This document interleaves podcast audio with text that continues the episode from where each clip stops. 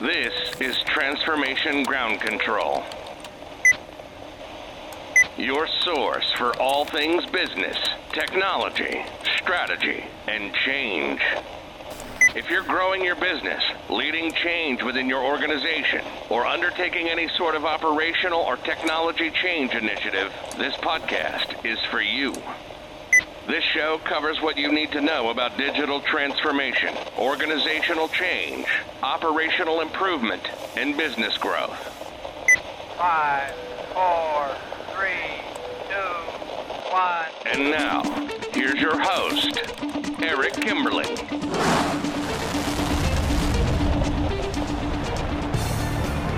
Hello, welcome to Transformation Ground Control, episode number 75. My name is Eric Kimberling here with Kyler Cheatham. Kyler, welcome to the show. Thanks for having me as always. This is the podcast that has everything to do with digital transformation. We cover the people, process, technology, and strategy sides of transformation. And uh, we premiere new episodes every Wednesday. You can find new episodes on YouTube, LinkedIn, Facebook, Twitter, as well as all of the audio podcast platforms. So be sure to check us out and thanks for supporting the show and be sure to share this uh, show with any colleagues that you think might be interested in this content. I've got a great show for you today. I'm excited for some of these topics. I'm excited for all the topics, to be yeah. candid. Um, uh, otherwise, we wouldn't be talking about them if uh, you and I weren't excited about them. Um, Very the, true. I know. Funny how that works, isn't it? If there's a bias, it's that we cover topics that are yeah. of interest. Yeah. Um, so we're going to break this into three segments like we always do or we typically do uh, on this podcast. First, we're going to start off with some of the hot topics in the news, some trends and emerging developments that you should be aware of. Uh, first thing we're going to talk about within those hot topics, we're going to cover uh, the big four split, the big four consulting split, consulting versus audit. Um, I feel like it's an episode of Groundhog Day because earlier in my career, I feel like I already went through this once and mm-hmm. now we're going through it again where we're splitting up uh, audit and consulting. So we're going to talk about some recent developments in the big four world, uh, which is pretty seismic in my opinion, even though it's happened before and mm-hmm. we kind of know how this all plays out. Um, it's interesting to see history repeating itself there. So we're going to talk about what that means to the world of consulting and digital transformation. We're also going to talk about supply chain managers that are jumping ship. Um, that can't be a good thing for a number of reasons, given where we are with inflation and supply chain bottlenecks and all that stuff. Uh, we'll, we'll, unpack that a bit more. We're going to talk about data science versus analytics, and then we're also going to cover the workplace of 2027. I'm fascinated to see what that means. Uh, and then later in the show, we're going to have Wayne Holtham on the show uh, talking about enterprise asset management. He's going to provide us an overview of asset management, what it is, how technology can enable better enterprise asset management, and uh, ultimately provide you an overview to help figure out if that's something that you should be thinking about as an organization. And then last but not least, we are going to have a session later on with Cameron Carpenter and Brian LaCaruba from the third stage consulting team talking about what is business process management. So we're going to talk about uh, everything to do with business process management. So if you're interested in process reengineering, you're wondering how to do it, what are the things to think about and keep in mind? What are the pitfalls, lessons learned, all that good stuff? Stay tuned for that third segment because we'll cover it there. But before we bring on those guests, let's dive into these hot topics, Kyler. Absolutely. So let's start with kind of that industry news piece for the big four, splitting those audit versus business advisory services. So, just some background here is we have the Securities Exchange Commission, the SEC, um, is investing investigating the conflicts of interest when it comes to actually doing business advisory services for your clients and the audits um, for their business. Uh, so we look at the big four, like Ernst and Young recently did that, and then Deloitte is on track to do that as well. So something I, I wanted to get or dive deeper in with you is when it comes to this audit work it seems as though that is kind of going down as a revenue stream and the business advisory services are going up but the audit work has been kind of a core piece of it seems like their business for such a long time so are they doing this because it's a good business decision or are they doing this because they're under scrutiny from regulatory practices and this is just in north america if we go to the uk which is much more strict on those types of, of regulatory compliance issues. What what's the motivation there? Can you help us understand? As far as why they'd want to split up? Yeah, as far as Yeah. why are they doing this because they're under pressure from regulatory agencies, or are they doing this because they feel as though it's a good business decision and they're kind of just following suit? You had mentioned that you kind of saw the writing on the wall many years ago, or went through that many years ago, um, many many years ago, many many. Yeah, way, way back. I mean, most of you weren't even alive back I then. know. I definitely wasn't. You were not alive when this. Well, you were a kid. You were Yeah. probably. You were. I don't know what Anyway, at that time, but uh, Yeah. probably was not. You were probably not following Big Four consulting back at that point. probably not. Um, no, I wasn't, but I'm glad to be now. So, so Well, it'd be- kind of give us a little lift the veil, if you will, for the motivation there. Sure, I feel like I, I need a pipe, you know, like the old timer that's telling you the story of the back in the day, how things Yeah, worked. The Um, fireside chats with Teddy Roosevelt. right, exactly. I'm not quite that old yet, but um, yeah, I'll take a stab at it. So, uh, so I've been following this pretty closely, and actually, I've always wondered, um, just to kind of, and I've always wondered how we got from the early 2000s when I was early in my career, when they did split up. You know, Arthur Andersen, for example, split off their consulting group, which became Accenture. Now Accenture is a, a juggernaut in the in the big system integrator, big four consulting space. Or actually, actually, they're technically not the big four, but I was I was kind of lumped them in with the, the big 4 Mhm. even though I don't think they're technically one of the big four. Um, but anyway, they they split off for the if you recall, or you may have read in history books or something. I don't know where you would have read this, but um, when Accenture spun off, or shortly after Accenture spun off, um, it was right around the time when Arthur Andersen got in trouble uh, with the whole Enron debacle. If you remember the, the Enron debacle, they they sort of Yeah. uh, overlooked some pretty significant uh, regulatory violations in terms of how Enron was um, establishing these shell companies and basically, you know, misleading investors and ripping people off. Um, so they got busted for that. That was a big deal back, you know, 20 years ago. Um, and as a result, the whole the whole industry shifted to this model of separating consulting from audit, partly because of that risk. There, There's a conflict of interest. There's a risk there, and the biggest thing I think is not only the regulatory scrutiny, which they are under it, and I think that's that is a definite conflict when you do audit and consulting because the the rationale for that being a conflict is that if you're an auditor and let's just say I'm, I work for the audit side of the company, you work for the consulting side, you're probably going to pressure me to take it easy on them because they're your client too, and you don't want me to make life too difficult for them or or detract from the consulting work, which is higher margin, higher dollar stuff. Um, I might be more inclined to take it easy on on them to not um, jeopardize that work. So there is a conflict there from a regulatory perspective, and so what that does is it creates a, a challenge where a lot of these big consulting firms won't or can't do consulting work and audit work for the same clients. You sometimes they usually have to pick and choose. And so what this does by splitting up is it not only avoids that regulatory problem, but allows them to grow faster because now they don't have to worry about any conflicts of interest. Although I will argue that there are much larger conflicts of interest that government regulators should be concerned with, um, other than than just the audit and consulting conflict. I think there's tons of conflicts of interest in big consulting firms, and I think they're too big to be candid.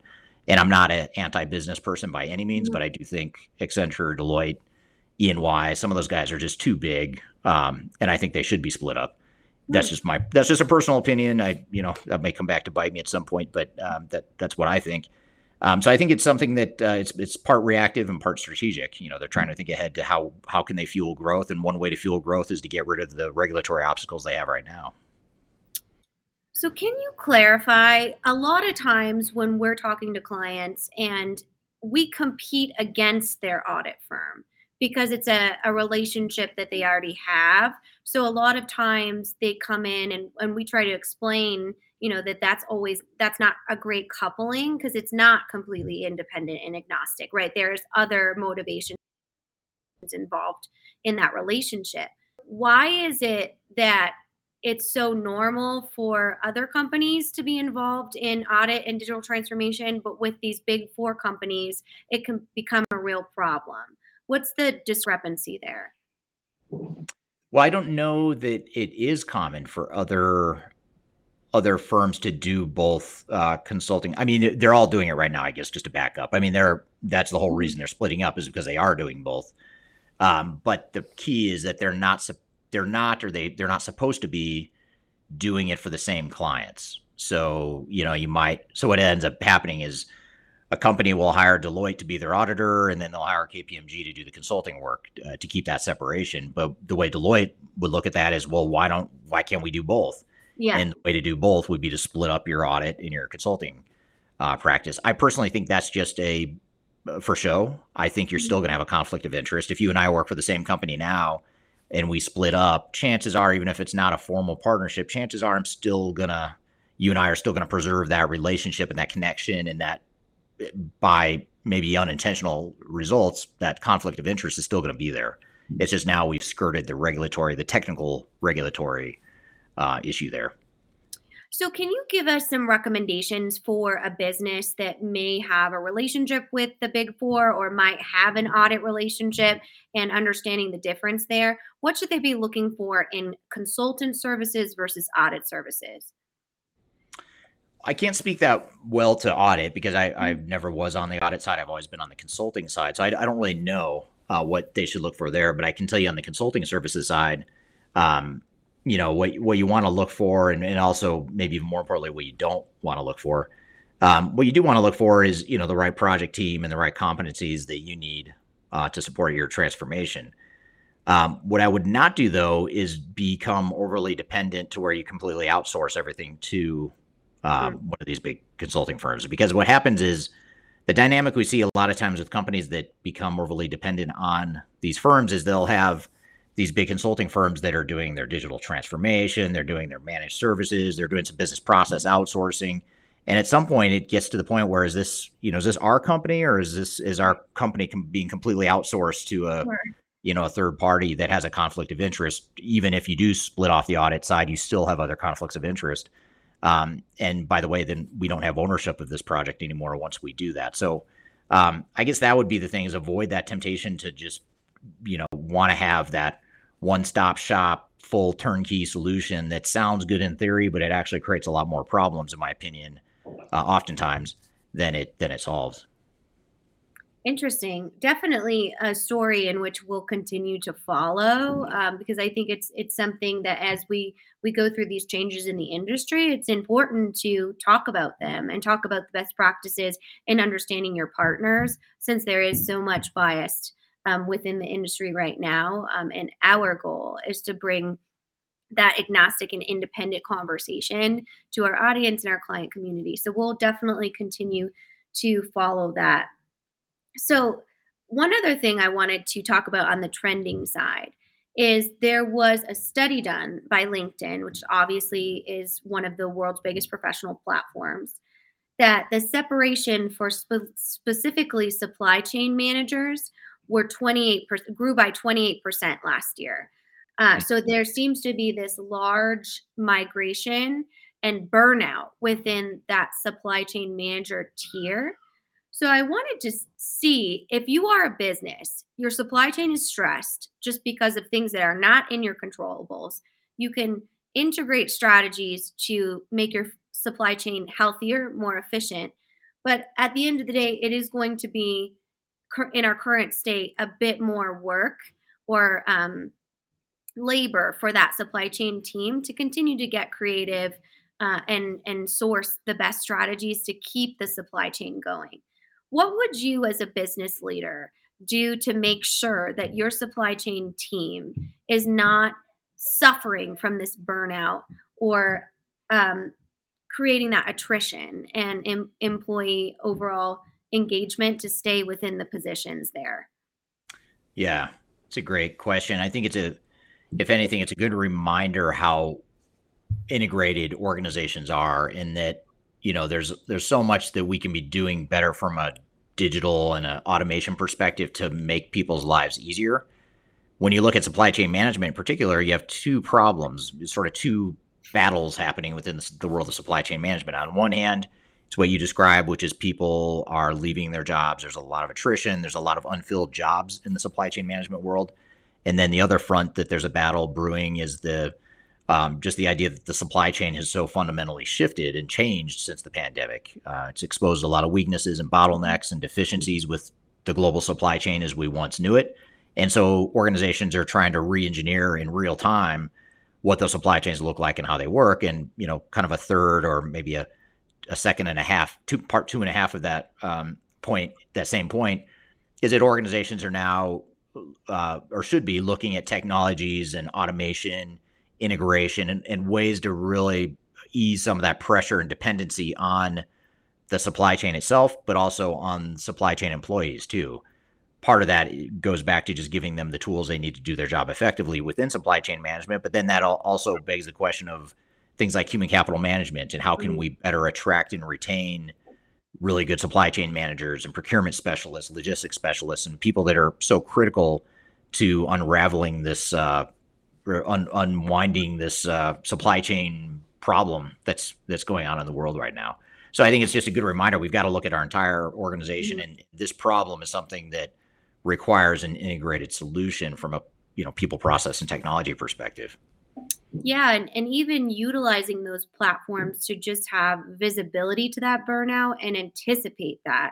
Um, you know, what are they, what is kind of the current culture or subculture of your supply chain management community? Are they really struggling? And can you monitor that via data and come in and, and provide support before you have employees leaving because of you know just additional pressures so i think that using that hr tech right and and being able to kind of have visibility into their experience uh, is kind of uh, key to like you said having kind of a holistic view of the business and making sure that you are attracting that top talent or talent that fits the organization right? So yeah and if people even if people aren't suffering from total burnout and you yourself as an organization are not struggling with attrition in your supply chain it doesn't mean that it's not going to happen. And you know even if the problem isn't you necessarily let's just say you have a well well oiled machine and people like working for you there's so much demand for supply chain jobs right now that there's always competition trying to get your people and poach your people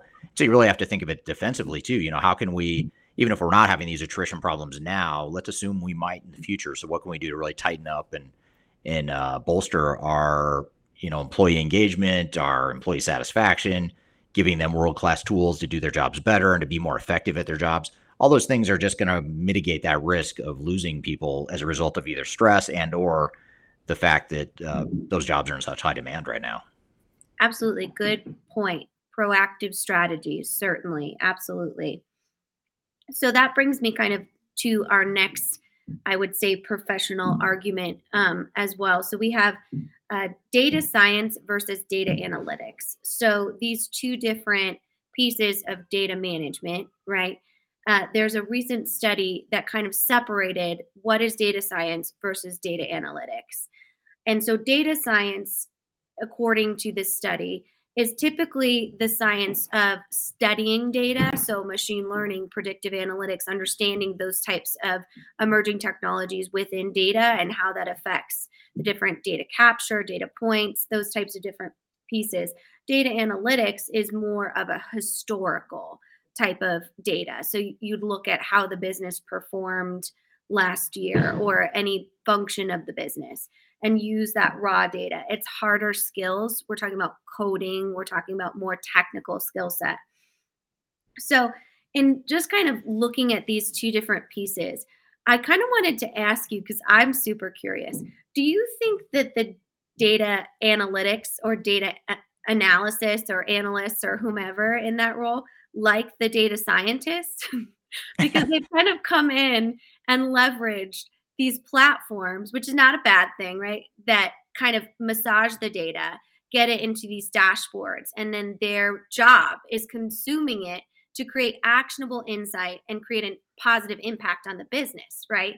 Um, by using all of these different things, but they're not going into their spreadsheet and really getting their hands dirty like um, these data analysts have done in the past. So I, am wondering what you think that perception is kind of within that sphere and kind of the rise of the business technologists and that data uh, prone culture. Yeah, that's an interesting question. I, I hadn't really thought about it, and I don't know that I've seen anything that gives me a. I haven't seen anything with our clients that gives me a clear answer to that, other than to say, you know, I I think there would be a recognition that there's a there's a good balance there, and it's sort of like yin and yang. you know, you kind of need both. They're very different skills. Um, you need the, you know, the the more technical data focused person, but then you need the person that can actually make sense of the data. Just because, for example, just because you have a good business intelligence tool with great dashboards that gives Mhm. you a bunch of readouts and dashboards that give you a pulse on the health of the company, you still need to know what that means. You have to understand what those numbers tell you, and you also have to understand what's going on below the surface of those top line numbers that you might be looking at, whatever they are, whether they're financial or operational or customer driven or whatever. Um, so I don't know. I think uh, you know one can't do the, their jobs effectively without the other, so you kind of need both. I don't know that, but as far as whether they like each other, I I don't know. I, I guess it'd be maybe I I- maybe they like each other, but it might be harder to relate to one another. You know, if you're because I know sometimes I get frustrated by by really technical types of people um, because they don't understand the business, and I think they get frustrated with me at times because I don't fully understand the code and how the the technology was built and that sort of thing. So there is, you know, there's there's sort of a your wires get crossed in that way that you might speak or whatever.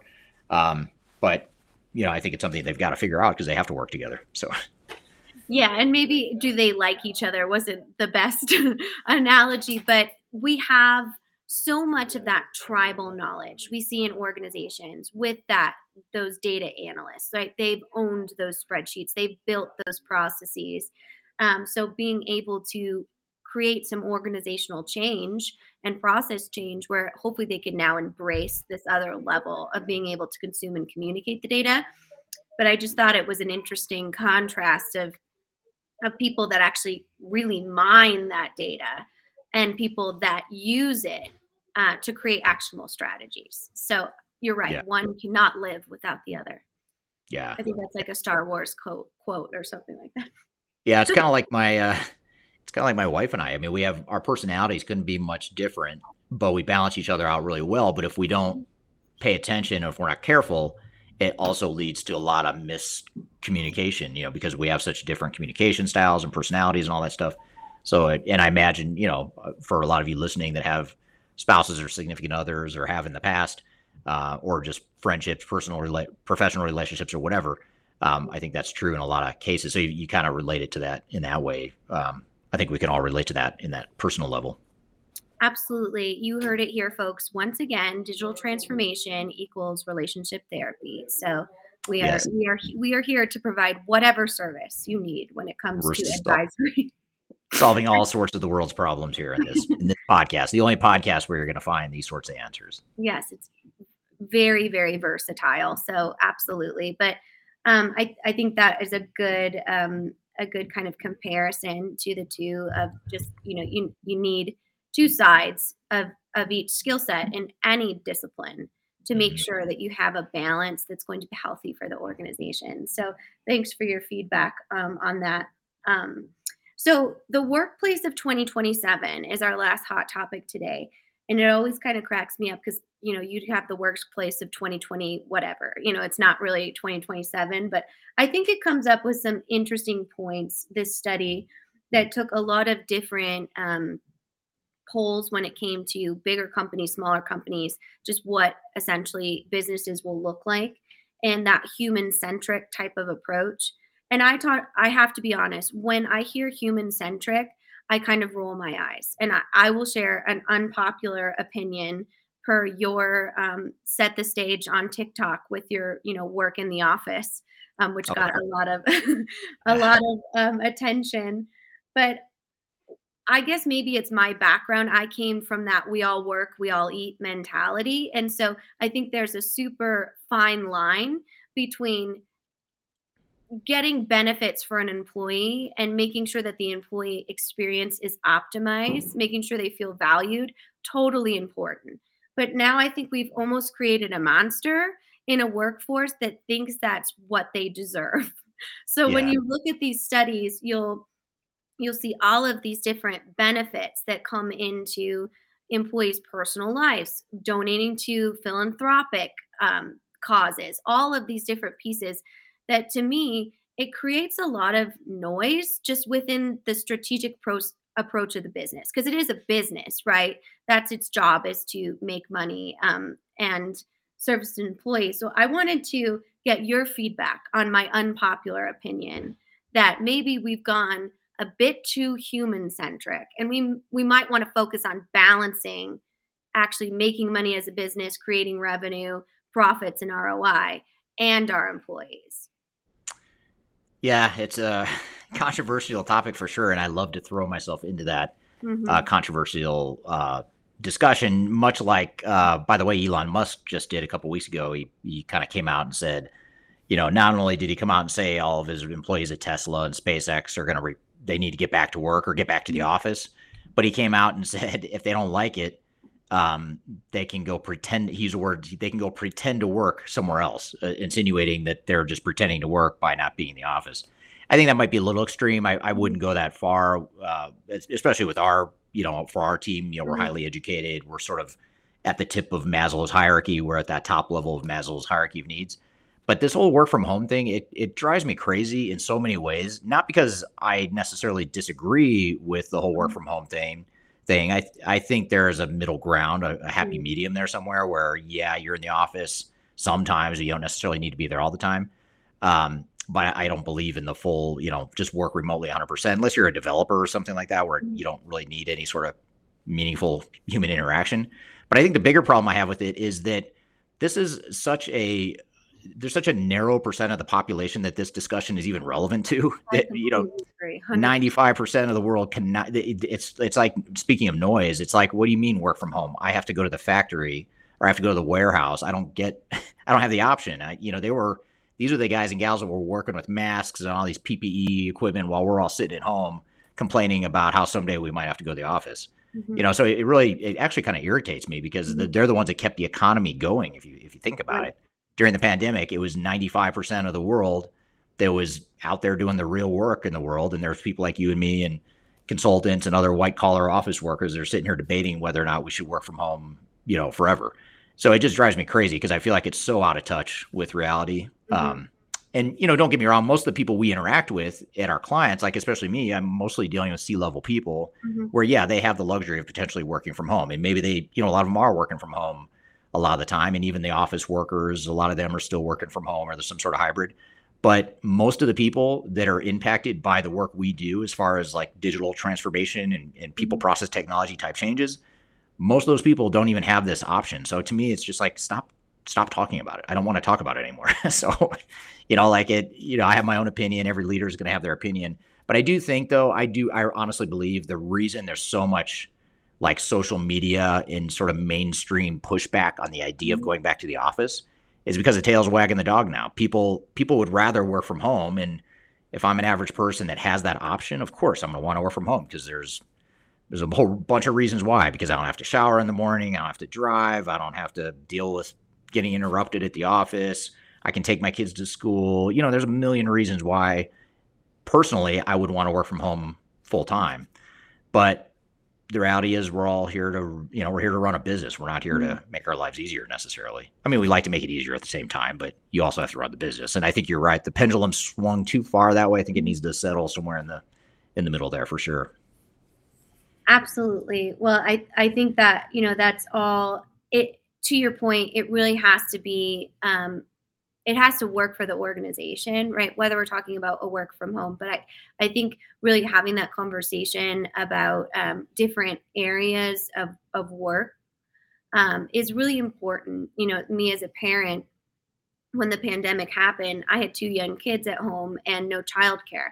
But at the end of the day, I could work from home. I mean, I don't know how you work with two toddlers, but I didn't have to look at them and go to a physical job and figure out cared for. So, you know, that that is something that I think is a, a really important consideration. And then I yeah. think it's also really refreshing um, to have a business that, of course, values their employees, that develops them, that gives them new skill sets, that challenges them, that makes them better employees.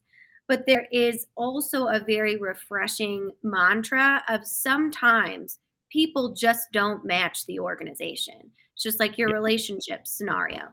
One person cannot do all the work, right? So I think that meet in the middle piece of that. And I'm looking forward to kind of normalizing the conversation that this has to be best for my business culture, not so much for the employee working from home. I really hope they enjoy their job here, but it's not the business's job to go out and completely transform their overall DNA, their operations to meet the employee because they don't want to leave their dog during the day. So sorry yeah. about, you know, you can end rant and our TED talk here, but I do think it's a um, important piece of conversation for those employees, for those businesses, that it has to be what you want it to be, where you feel valued, where you feel as though you can make an impact.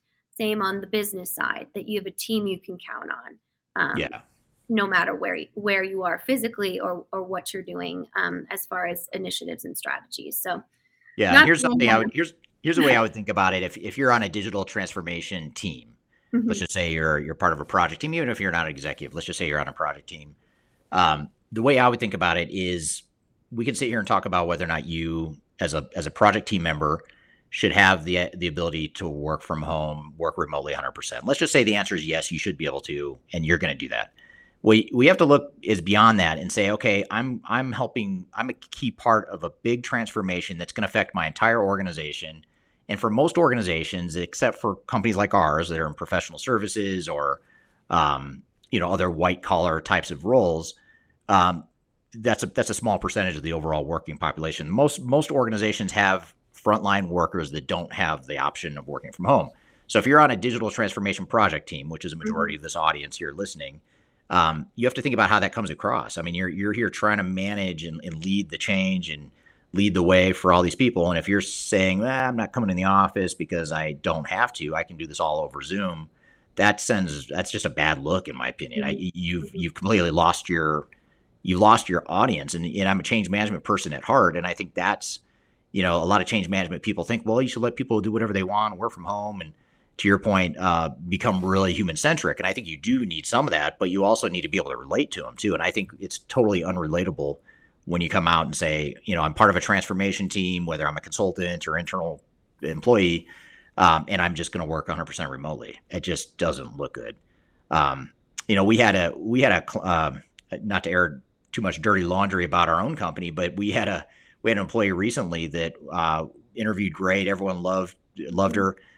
Um, she came on board and she was like, I refuse to come to the office like ever, not even to meet the team once. And she was based here in Denver, uh, where we're based, where our headquarters are. And she also refused to travel to clients because you don't have to, right? In today's day and age, you can just do it all over Zoom. And she didn't last. She didn't last more than like three or four months just because she mm-hmm. just never connected with the organization. She never connected with her clients and you can't do our kind of work without connecting. And if you're doing any sort of transformation, you need to connect with people, you need to relate, and you can't relate to people if you're not kind of standing with them side by side. I, I still remember during the pandemic, I had a, I, I think I might have mentioned this on a previous podcast uh, several weeks ago, but I'll tell it again because it's highly relevant here. But I, I was on a, um, during the pandemic, I was working from home, like a lot of us were, mm-hmm. and I was, I was waiting for this client to get on the call. I was a potential client and he was the uh, the CEO of a manufacturing company. Mm-hmm. And right as he got on, I unmuted my line, and my dog starts barking.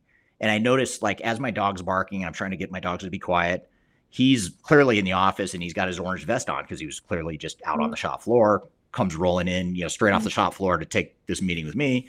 And it just uh, at that moment, I had this feeling of like I'm not connecting with this guy at all. That he can't relate to me sitting at home with my dog barking in the background. He's been here through the entire pandemic I guarantee you, going in that warehouse every day while we're sitting at home dreading the day that we might someday have to go back to the office. So right then I was like, you know what, that's totally it's a mismatch. I'm not connecting with this guy. Mm-hmm. I'm not relatable. I'm not empathizing. So anyway, I know that's a rant, but I, I, feel very strongly about it. And I think to lead transformations mm-hmm. effectively, mm-hmm. especially the people side, you have to be able to empathize and you have to be in the front lines doing the stuff you may not want to do, but guess what? Most of the world's doing stuff they don't want to do necessarily either. So I, I'm old school that way, I suppose. So that's what that's what that's what you get with an old timer like me. Oh man. Well, um, I think that it, it goes to kind of our conversation from last week too. Is is how do you do a, a how do you create an impact and understand the front lines behavior or experience for those multinational organizations if you can't be there. That's very difficult to do. And then you don't have the insight to advise, right? You don't become a valued advisor because you don't have any information besides what you might see through a computer screen. So you know, it's definitely a very good debate. And of course, we hope that you sound off in the comments and tell us what you think because we we definitely want to know um, everyone's unpopular opinion. um, but I think it it also goes into the industries that we talk, talked about in person, and we should do a say industries that really have always been in person. And that's a good segue into um, our conversation, or your conversation, I should say, with Wayne when you talked about um, what is enterprise asset management, because a lot of those industries have been mining, oil and gas, utilities, shipping, those types of different industries that utilize these systems and, and processes. So I, I think that's a great segue into into what he's going to talk about and how they they manage their assets um, and how to optimize that overall operation process. Yeah, absolutely. A lot of the a lot of blue collar and capital intensive industries are the ones that can benefit most from enterprise asset management. And I should probably share one last thing just to add some uh, uh, belated context to my rant about working from home. I come from a blue collar background. My parents were blue collar, so uh, that's the way I think. So I don't, I don't, uh, I guess in many, in some ways, I don't relate as well to white collar people complaining about working from home when my parents were, you know, struggling to get by. So the blue collar thing has a has a place uh, deep in my DNA in my heart. Um, and that's part of why this conversation with Wayne is so interesting too, is because the enterprise asset management is so uh, focused on that. And and, you certainly don't have to just be a blue collar type of organization. Um, you know, you mentioned uh, anything with capital intensive types of mm-hmm. um, assets uh, are something that can benefit from it. So we're gonna. Uh, after a break, we're going to have Wayne Holtham, who is the head or the, the executive vice president of Third Stage Asia Pacific who also happens to be an expert in enterprise asset management. He's going to be on the show talking about what is asset management and how it might apply to your organization. And the interesting thing about it is it actually applies to more organizations than you might think. Mm-hmm. And enterprise asset management is one of those capabilities that oftentimes gets overlooked in a digital mm-hmm. transformation, but it's one that can deliver a huge amount of business value, whether you're deploying it as part of an ERP implementation or as part of just a broader uh, best of breed solution where you have an enterprise asset management system as a as a integrated system. So we'll take a quick break. We'll be right back with more transformation ground control with uh, Wayne Holtham after the break.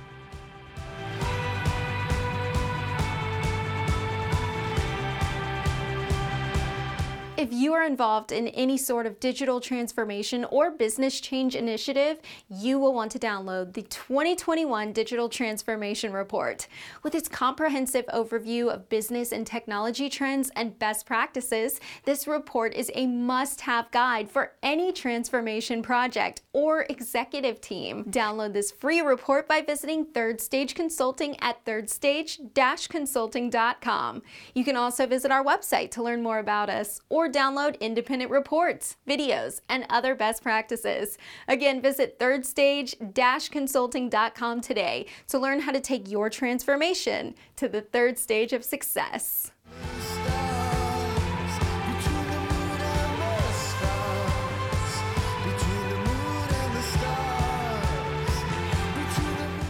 Hello, welcome back to Transformation Ground Control, episode number 75. And uh, my name is Eric Kimberling here with Kyler Cheatham. Welcome back to the show. And now uh, we've had the the promo break here for me to calm down and collect myself and uh, introduce our, our next guest after the rant about uh, working from home and that whole thing. Um, so now you know one of, another one of my triggers. I think as we do the show, Kyler, you're, you're finding what my what my triggers are, and that's that's one of them. So you, you can you know feel free to um, push on that at any any time. You just have to deal with the consequences. Oh, I knew what I was doing. That was very strategic. I'm nice. no fool. Well, that's good. So you, you knew what you were getting yourself into. That's yeah, good. That's what I wanted. right. Good to know. Well, I got to watch out then for the questions you might throw my way going forward. Um, well, speaking of triggers, or not really, it has nothing to do with triggers. Uh, I was just aiming for a, a transition that wasn't there. Uh, we're gonna have Wayne Holtham on the show, and actually, this is a clip, uh, an interview I did with him a couple years ago. It was about two years ago. Um, I did this clip with him. Uh, was shortly after he joined the company, and we had just been. He and I worked together uh, with one of our clients in um, in Australia. Um, it was a power company, and we did some uh, consulting work there. And uh, part of his role was on the asset management side of things. And he he's done a lot of work in the energy and utilities industry, as have I. And that's an area where enterprise asset management is especially important. But as we'll talk about in this discussion, it's relevant to a lot of different types of industries, especially if you have physical uh, capital assets that are critical to your business. Um, things like construction, uh, manufacturing with your shop floor, machinery, and that sort of thing. Um, lots of different uh, uh types of companies. Aerospace and defense, obviously, is another one. Um, so a lot of different companies out there struggle to manage and optimize their assets. And so enterprise asset management is something that's very relevant in digital transformation today. So what I want to do is play this clip uh, of me interviewing Wayne back in uh, 2020, and we're going to talk about an overview of enterprise asset management. So let's cut to the clip here. Thanks, Eric. It's great to be here. I've um, it, it's it's good to be part of the uh, the third stage family. A bit of my background is that I've uh, uh, seen, yeah, been in this space of uh, asset management uh, over a number of years. Um, came from a trade background and then went into consulting, and so a big, a big portion of my uh, my career has been in that uh, delivering uh, enterprise asset management um, projects. And so, so it's interesting that we're actually here today to talk about the differences of EAM. Yeah, yeah, absolutely, and uh, first of all, it's great having you on the team. Our Australia office is one of the more recent offices that, that we've opened uh, internationally. And uh, you and I have worked together for some time, even before uh, you becoming part of Third Stage. So it's good to have you on board. Um, now, talking about enterprise asset management, that's something that some people may have heard of, some people listening may have heard of, um, some may not have. Uh, but what is, if you were to simplify for the layperson or someone who's not familiar with the term, what, what exactly is enterprise asset management? Uh, it's it's about uh, having uh, managing your assets so that you can actually plan and schedule and maintain them effectively. But you need to leverage a lot of your other ERP type um, uh, your ERP type uh, functions, so your HCM, your um, your finance, and so it leverages all of that, but it takes the next layer of complexity because you need to plan and schedule, and you need to um, uh, have intelligence about your assets and understand what your assets are and what they should perform like. So, so it's a bit more detail uh, that overlays it, uh, other than just an ERP. Yeah, yeah. So asset intensive uh, companies or companies are investing heavily in capital assets. I imagine that's a pretty important technology. Um, what are some of those industries though that would benefit the most or that, most commonly would be drawn to uh, enterprise asset management technology? Uh, mining, oil, and gas have always been the traditional um, uh, players of uh, enterprise asset management. Uh, these days, a bit more has come into the uh, of um, you know companies that end up as an infrastructure as a service so a utility electricity utility a water utility you know airports uh, port shipping ports uh, terminals those sort of things are all now highly asset intensive and they need to be managed and understood on their life cycle of their assets so that they can actually maintain for a particular cost base. And so, um, so those there's a, there's even even governments now, uh, health, uh, managing hospitals, uh, managing justice. You know, all of the all of the building and infrastructure they might have, universities. Um, it, it's it's amazing how how many uh, asset intensive uh, industries or organizations we have these days um, over and above what we what we did in the past. Yeah, yeah, and it seems like there's a lot of uh, cost savings that could happen as a result of being able to manage that stuff well. And I have, I have a question for you along those lines here here in a second. Um, so, what did you just a, a, question along the lines of your your response of, of uh, what industries are using enterprise asset management? What did these these sorts of industries? What did they do before enterprise asset management technology existed, or, or maybe give us a you know, do you, do you have an idea of what the history is or what, it, what were people doing before to manage their assets and manage some of these things you're talking about? Yeah, it was it was really in the past. People would rely on uh, their trade network or their trade base of people to come in, and they would have manual records of when something was last replaced, and they would look at it and go, "Well, I think it's going to last a bit longer, or it's getting noisy, so I will I will replace it." And so it was based on a reactive type approach. And uh, in today's world, that's a little bit hard because we want a lot of reliability. Whereas in the past, it would break and we'd fix it, we'd just accept that. And, and it wasn't the, the pressure or the cost uh, drivers that, um, that drove high performance. Whereas today it's it's more of we need maximum uptime. You know, we're actually if we're an infrastructure uh, service provider, we want to maintain a very high service level but we don't want failures. And so, so it's it's now we need to understand what's the health of an asset. Um, we need to be able to predict what it might be doing, so that we don't have outages when we don't when we don't really don't want them. Right. Yeah, I can see how that'd be of great value. Yeah. When I when I first, just as a, a, side to that, when I first started um, in fleet management, I took over uh, managing a fleet of um, line haul trucks here in Australia, and and uh, we had a card system. That was our that was our what we call today a CMMS computer management maintenance system, and so um, it worked great. But you know, it was one of those things. It was limited in the sense that uh, if you didn't fill out all the information, you didn't get uh, you, you, you didn't have a good record well, not a lot's changed now when we move into the computer world because if people don't update and maintain those records, we have even a bigger problem.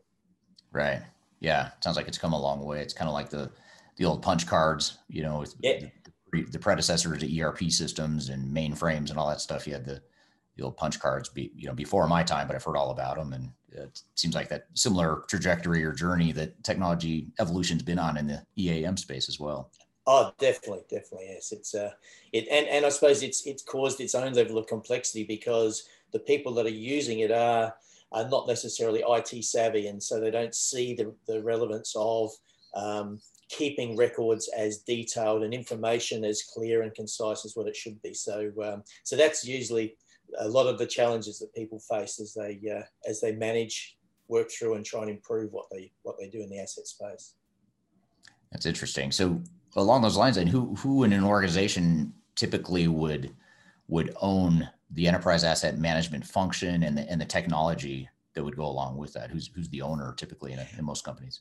Well, it, it's interesting because uh, because it's um, lots of organisations uh, use an enterprise model. Um, the enterprise owner is normally the CFO, and the CFO has probably the least amount of knowledge of how to run an asset. Uh, in some organizations, they'll have the operating officers, chief operating officer, will actually be the champion of the asset space. But um, it, it's one of those areas that um, because it derives itself from finance, finance usually drives the, uh, you know, I suppose the way that we run our asset um, processes because they, they're all trying to balance the cost. Whereas in today's world, we want to run them based on a life cycle and understanding of what it costs to actually operate the asset. And so that's more of an operational um, focus. And, and in businesses today, not a lot have actually taken that leap uh, to, to uh, towards the operational focus. Gotcha. Okay. Makes sense. Now you started to talk a bit about this, but I'll, I'll ask it. Maybe we could dive a little bit more into this, but what makes EAM and enterprise asset management technology different from ERP? What's what's the main difference between broader enterprise technologies versus EAM? Um, I suppose the difference is that uh, when we talk about e- ERP, we're talking about transactional type information. When we're talking uh, EAM, we're talking functional. So we're actually saying we need to understand the, the um, details about this asset, what its performance is like, uh, whereas when we're actually capturing financial information, we're just doing a transaction and measuring it. And, and so that's, that's essentially the difference from EAM. Um, the other dynamic that comes in it is the function piece is we actually have to manage um, timings um, of when we're going to uh, work on that asset, or when it's going to be out of service which also then relies on its um, availability. So, so there's a lot more complexity about how we actually integrate. There's a lot more integration points where it comes to um, us needing to be good at our planning and scheduling. Uh, whereas with finance, it's just we're trying to measure our uh, our performance. In HR, we're trying to just identify who we actually have and and how we would pay and that we're paying on time. So there's a lot more static type functions in an ERP, whereas in an EAM, there's a lot more moving parts that you're constantly updating um, and, and, and constantly are changing. And that's probably the difference. Right. Now, it, it seems like there'd be a lot of uh, potential to integrate the data that you have in your core financials or your core ERP enterprise technology and EAM. Is that true? Or how do you see the technology? Oh, that's, that's, Talking very, very true. Because if you look at any any piece of work that you do on an asset, you want to know how much it costs to be able to do that. Um, and so your financial um, interaction is is vital in the sense that every time you do say a work order or, or whatever, you'll actually have who's going to pay for that. So it might be that you're doing a capital improvement. It might be that you're actually doing an operational. It might be that you're doing, um, in some cases, it might be uh, self-funded or cross-funded sort of thing. So, so that allows the, the interaction with the finance to be able to, to measure and identify where those costs are actually coming from and, uh, and how they're actually uh, being applied. Hmm, makes total sense. We're here with Wayne Holtham talking about enterprise asset management and what it means to your digital transformation. We'll continue the conversation when we come back with more Transformation Ground Control.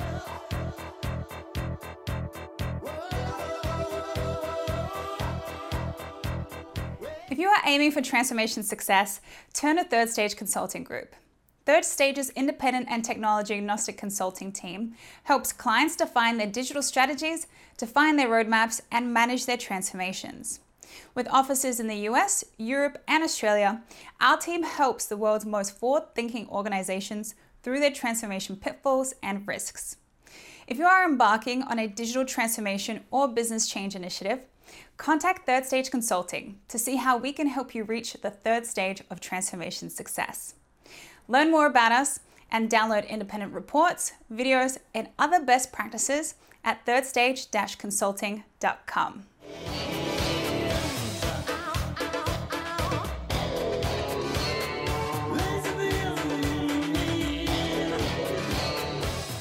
Hello and welcome back to Transformation Ground Control, episode number 75. You can find new episodes every Wednesday on LinkedIn, YouTube, and all the audio podcast platforms. Be sure to check us out there. We're in the middle of a conversation here with Wayne Holtham from Third Stage Asia Pacific talking about enterprise asset management. Let's cut back to the discussion. But what are some of the major business benefits that organizations achieve or can achieve from leveraging this sort of uh, EAM technology? Well, it's uh, the, the benefits are really around their cost, and it's the only area where they can actually save money, I suppose, in what they uh, what they provide as a service. So if you can effectively manage your asset life cycles, um, you can actually drive a lot more profit to your bottom line, and um, and that that's probably the, the the big area. If you do it poorly, you can end up where the costs blow out, and you, and that's that's a real uh, challenge to manage because it becomes an exponential cost blowout. If you know one thing leads to another, which leads to another, and that those costs are quite uh, can can grow quite uh, extensively. Whereas if you actually do it efficiently, you can actually improve um, what you're because you know you're providing a service for a particular cost. If you can actually if you can save because you're more efficient in the asset management space, then your profit area becomes far greater. And so it's a, uh, it's a real upside to it, you know, and, and if you do it well, you, can save between 60 and 80% on what it would traditionally cost, say five or five, uh, five or six years ago in managing assets. So, um, so it's come a long way uh, if to, to be able to manage assets effectively uh, because there's a lot more opportunities to do that. Right. Yeah, that's interesting. And earlier in my career, um, I was I did a lot of work in energy and utilities, and I know asset management was a big deal to them, or, and still is a big deal to them, as you mentioned. Uh, but one thing I remember from doing a lot of work in that space was that a lot of utilities had this whole mindset of, of wanting to sweat the assets. So, in other words, to get as much out of it as you can before you you have to replace it, and and really being able to recognize, you know, the assets that maybe you can uh, milk them for longer, for lack of a better word. And then there's others you might have to do something sooner. Um, but it kind of begs the question of when you look at capex versus opex, you know, the capital spending versus your operating cost. Do you see a difference in the benefits that companies can achieve either in their uh, day-to-day maintenance and, and operating cost versus the um, the bigger capital spend and outlays? Yeah, and it's interesting you say about sweating the assets. You know, in the past, we would assume a life of an asset, whereas today we have the technology that allows us to look at this, uh, all of the health properties that an asset might be sending back to us. You know, uh, information about how it's performing, like our own health check as such. Um, and so that allows us to be able to sweat the asset, but not risk the failure. And I suppose that's that difference. So we can actually maximize how long we run that asset and then plan for that capital investment to actually do that renewal in a time which suits the business or suits the service that we're doing. So, so the cost, the impact of it being out of service isn't as great. And, um, and so that, that's probably that bit of a difference when it comes to what we would have experienced in the past to what today is available to us. Gotcha. Yeah, that makes makes total sense. Um, what about the vendors, the software vendors that provide this sort of technology? Who are just a few examples of some of the the leading uh, EAM technology vendors? Well, all of the big players are in there. SAP, uh, you know, S4 is uh, is in there as an EAM space, which is um, uh, probably a big player in the market. You've got your Oracle um, uh, and uh, JDE, the, couple of brands that they actually run in there. You've got IBM, they run Maximo.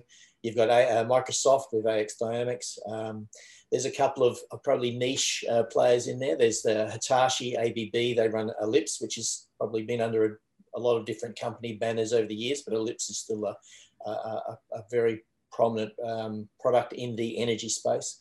Maintenance Connection is a total SaaS option. Uh, Infor runs a cloud suite. So in their manufacturing, they run a lot of asset management in the manufacturing space. They, they have a good suite there. Uh, one Upkeep, um, e-maintenance, and uh, another smaller one, which is MVP Plant. And so, so they're probably that's probably the top ten players in that game. Okay.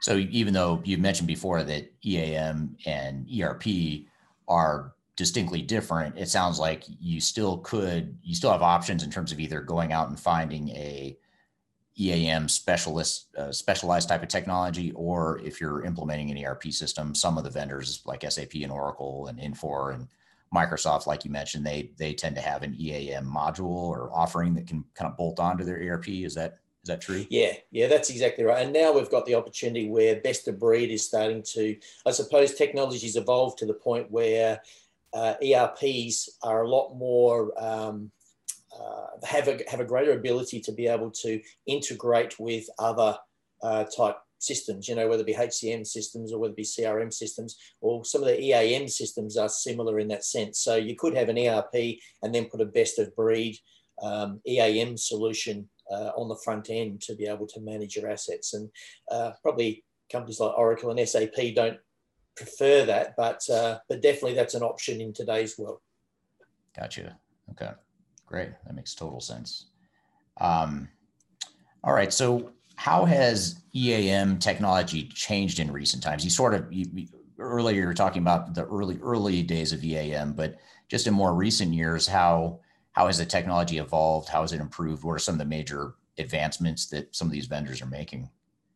Um, a lot of it is in the information availability. So, you know, if you look at a lot of these systems here, instead of having to search and find information about an asset or how it's performing or whatever, they've now got, developed it to the point where that information is there and available to the to the user, to the either the asset manager or whatever, and so they can actually see we've got this uh, starting to show signs of failure, and so we need to start planning early to be able to do this. Whereas in the past, it was that thing of uh, someone might pick it up, they might not pick it up, and then you would start to plan. And so today, the inside information that technology offers is far superior than what we've had in the past. Hmm. Okay. Just the technology's changed quite a bit. There's a lot of options out there in the marketplace, and it, it seems like it could be a bit overwhelming if you're an organization. You're not really sure where to start or you know how to get started on the journey what what sort of advice would you give to organizations in terms of just identifying the best EAM options for them that, that might best fit their needs? I think they really need to understand what uh, what they're looking for out of their system. So, uh, you know, uh, EAM presents a challenge in the sense that it's data hungry. So, if you've got a um, if you've got systems that are fairly uh, old, you haven't really taken a lot of energy to actually maintain the information about your assets, your systems and processes aren't really solid and robust, then you need to really understand that because any of the new systems you put in will um, will will cause a lot of issues because you will not get the benefit out of them because of the amount of data that they require to be able to give the information that, that they're really known for. And so when the evaluation comes, it's not just buying something that is, this looks great from a user interface, it's understanding what sits behind that. And that's, I suppose, that's that evaluation piece of how mature are we with our systems and processes. And, Um, you know, most times with EAM, a lot of the users are very comfortable with um, looking at uh, adopting new processes. But if it if it becomes overwhelming, they they, they will just pull away, and, and you end up with a, a gap between the functionality and you know what you're actually trying to achieve. Right, right. So having someone like the third stage team that's independent agnostic can really help navigate some of the differences and the nuances of, of the different technologies relative to your needs. It sounds like that could be a, a, a value to organizations that are trying to pick a, solution. Yeah, it is, and it's it's it's confusing at the moment in the sense that you know a vendor will come in and say, you know, I have I have the best system, and they'll demonstrate it and make it look like it, it really works well. Then you'll have a system integrator. You might ask a trusted system integrator, and that system integrator doesn't really share with you that they actually have relationships with, say, an Oracle, with an SAP, with a whatever. And so it just depends which which uh, partner comes in and actually shares uh, their vision of what you should be selecting. And so, um, and if you if you walked into um, I talked to a different partner within that same organization, he might give you a completely different story. So it, it's about breaking down that bias that, that plenty, many have when they actually are associated to a particular vendor or, or many vendors. And so, um, so that independence really does help because the questions that um, an independent might ask are uh, answers that a vendor usually shudders in answering because they're the ones that, that really unpack what, what they're looking for. Right. Now, what about when it comes time to go implement a new technology let's say you find the right solution for you and you're, now you're ready to go go implement and make that change to your to your business what what are some of the challenges and pitfalls you've seen organizations struggle with when they're they're trying to deploy these sorts of technologies well, EAM is is a, a, bit more of a challenge than ERP in the sense that it touches every area of the business. So, you know, it will change what you're doing in finance. It will change what you're doing in HR. It will change what you're doing in supply chain. And so it's about managing all of those complexities that, that it adds in the sense that um, you've got, um, you know, all of these areas being touched, processes are being changed, information uh, uh requirements are even greater. And so, um, so really you, what you need to be able to do is understand your phase of what you're actually delivering. So you need to know as you go from phase to phase, you've actually completed all of what you intended to do in the first phase, say discovery phase, and then as you as you roll through that life cycle of, of the project, that you've actually completed and you understand where you're at each time. Because every every bit you miss in each of the earlier stages becomes a real challenge when you try and uh, go live and deploy. So, yeah, yeah, that's interesting, and I, it's really interesting to hear you talk about how. And I had forgotten this in my past experience with EAM that it, there really is a really broad uh, impact to an organization. Even if you're just implementing EAM, it doesn't mean that you're not going to impact other parts of the organization that maybe aren't directly using the solution. So it sounds like in terms of uh, other upstream and downstream processes, it sounds like those people and those processes will be impacted even if they're not direct users of the technology. Is that is that what you're saying? Yeah, exactly right. And it's it's one of those things because uh, and also putting EAM in, it's about looking at the driver. So if I'm managing an asset, I want to look at the life cycle costs of an asset, whereas um, but that won't actually align my financials with my financials as such. And so uh, there's always that bit of a difference between what finance are looking as an objective and what uh, the assets uh, managers are looking at as an objective. And so there's a bit of tension always when it comes to who should who should drive what the cost of uh, chart of accounts looks like and the cost allocation methodologies and those sort of things that that are the probably the integration point for um, EAM and ERP. Yeah, no, that's that's sound advice. I appreciate your your feedback on this, and uh, we're about out of time. But I want to thank you, Wayne, for being here today. This was a great discussion and uh, pretty eye opening and interesting to hear about a technology that's not always uh, top of mind when when companies think about their digital transformations, but it can have a huge impact. It sounds like on a lot of different organizations. So, so thank you for being here today. No, my pleasure, and it's uh, it's good to be able to talk about the subject that's dear to my heart. So, yeah, that always makes it makes it fun. All right, thanks, Wayne. Great discussion. We're gonna unpack some of those concepts here in just a moment. But first, we'll take a quick break. You're listening to Transformation Ground Control.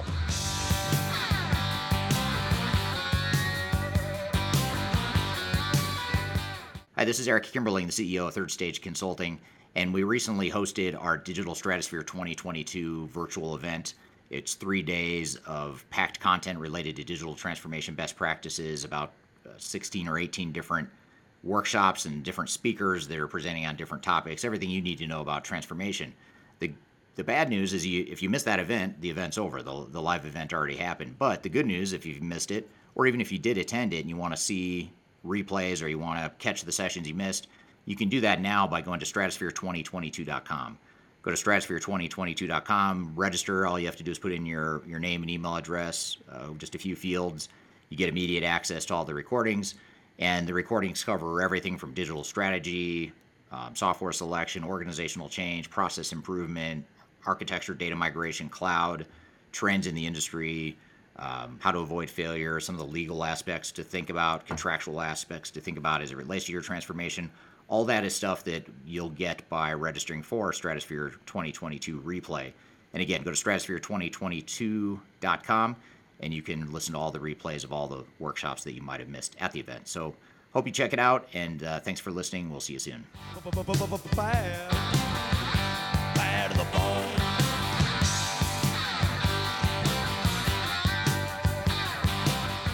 Hello, welcome back to Transformation Ground Control, episode number 75. I'm here with Kyler Cheatham. And Kyler, we just completed this, uh, or replayed you, I should say, this mm-hmm. clip from or with Wayne Holtham from Third Stage Asia Pacific talking about enterprise asset management. What were some of your takeaways? And and by the way, you mentioned before we uh, filmed this podcast that you enjoyed that conversation. So I'm just mm-hmm. curious uh, what you liked about it and what questions and what what sort of resonated with you from that conversation.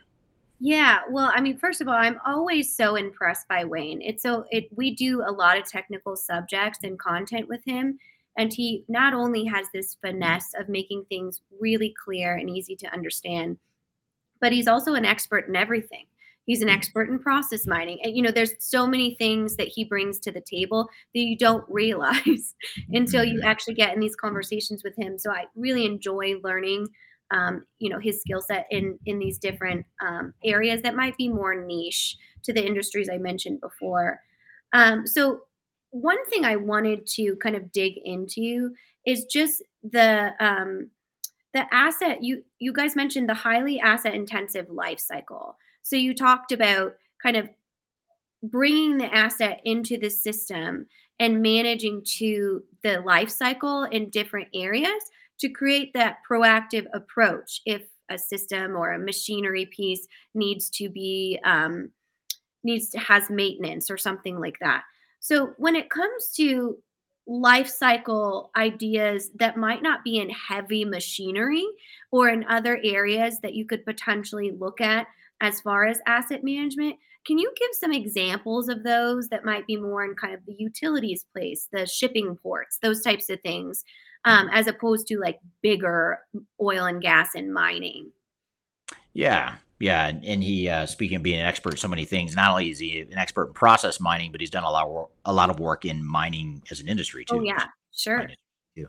Yeah. Um, well, you know, I'll, I'll just give some examples. I mean, um, in the in the utilities space, maybe not mm-hmm. oil and gas, but more the the local utility space. Let's say electric and gas utilities, water mm-hmm. utilities there's so many assets that they're managing, ranging from you know in the in electric utilities, which is the industry I I was in for about four years. I I mm-hmm. specialized for a period in energy and utilities, and some of the assets that they're trying to manage and maintain and optimize are things you know bigger assets like uh, substations that are generating a lot of the power but also when you get into like all the the poles and wires that are distributing the uh, electricity or the underground wires, which is the way it's built today. But you know, back in the day, they were still uh, they were building the the poles and wires above ground.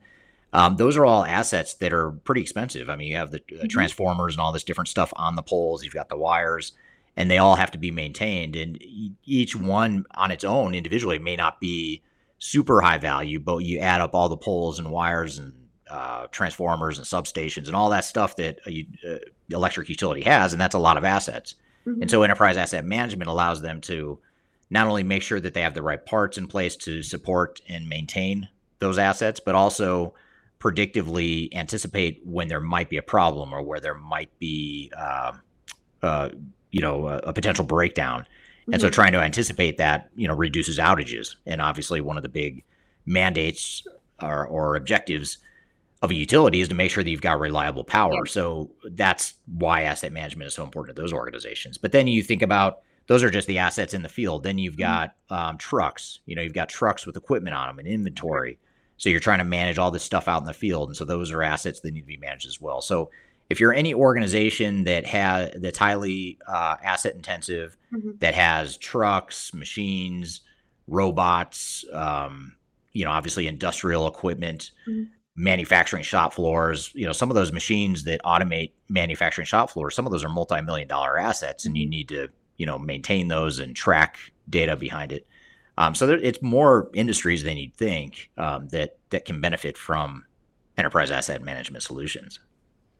Sure, absolutely, and um, that manual reactive approach that you talked about. What would you do if you didn't have enterprise asset management systems? What have you seen? It seems to me that the level of disrupt industries would be much heavier if you were in that more reactive manual approach. Is that correct? Yeah, it is. Um, it is, but but at the same time, there's a mentality that I think is probably going away, um, mm-hmm. somewhat in the, at least in the energy and utility space, which is there is a there was a mentality for a lot of the utilities companies I worked for back in the early 2000s when I was in the space. There's a mm-hmm. mentality that you would sweat they call it sweating the assets. Like basically we're going to get as much out of the assets as we can and basically keep it keep it uh, operational until it just breaks and then we'll just replace it. So there's a mentality in some organizations that we'll just get as much life out of it as we can and someday it's going to break and then we'll deal with it um, a lot of times that is more expensive um, especially if you haven't anticipated some of the problems to where you actually could have potentially extended the life of that asset um, and you see a lot of organizations that actually are doing that with their technology now. You know, mm-hmm. they've got these old systems from the 80s and 90s if they're still using the, that I would consider sweating the assets. You're you're getting so much mileage out of it that you're way past, you know, due to replace them and it's probably going to be pretty expensive and disruptive to now try and replace something that much later whereas you might have been better off getting ahead of that and, you know, more selectively and slowly replacing some of those assets. So um, you know, rather than operating in chaos and being reactive, you know, it's usually cheaper to be proactive and planning ahead and anticipating where the where the needs are. Mm-hmm. And that's actually a perfect segue into my next question. I was really interested when you asked him who should be managing this, um, as far as what are the roles and responsibilities. And he said, well, typically they're managed; these systems are managed by a CFO which is also kind of similar to what we see with software, right? And he had mentioned that is not the right person to be in charge of asset management as they have very little knowledge of what the asset needs. So how does the CFO get all this power all the time? Like, uh, you know, it's always like seems to like run into them. and um, and how can organizations look to what executive member is the right person to be able to effectively speak to and build these strategies?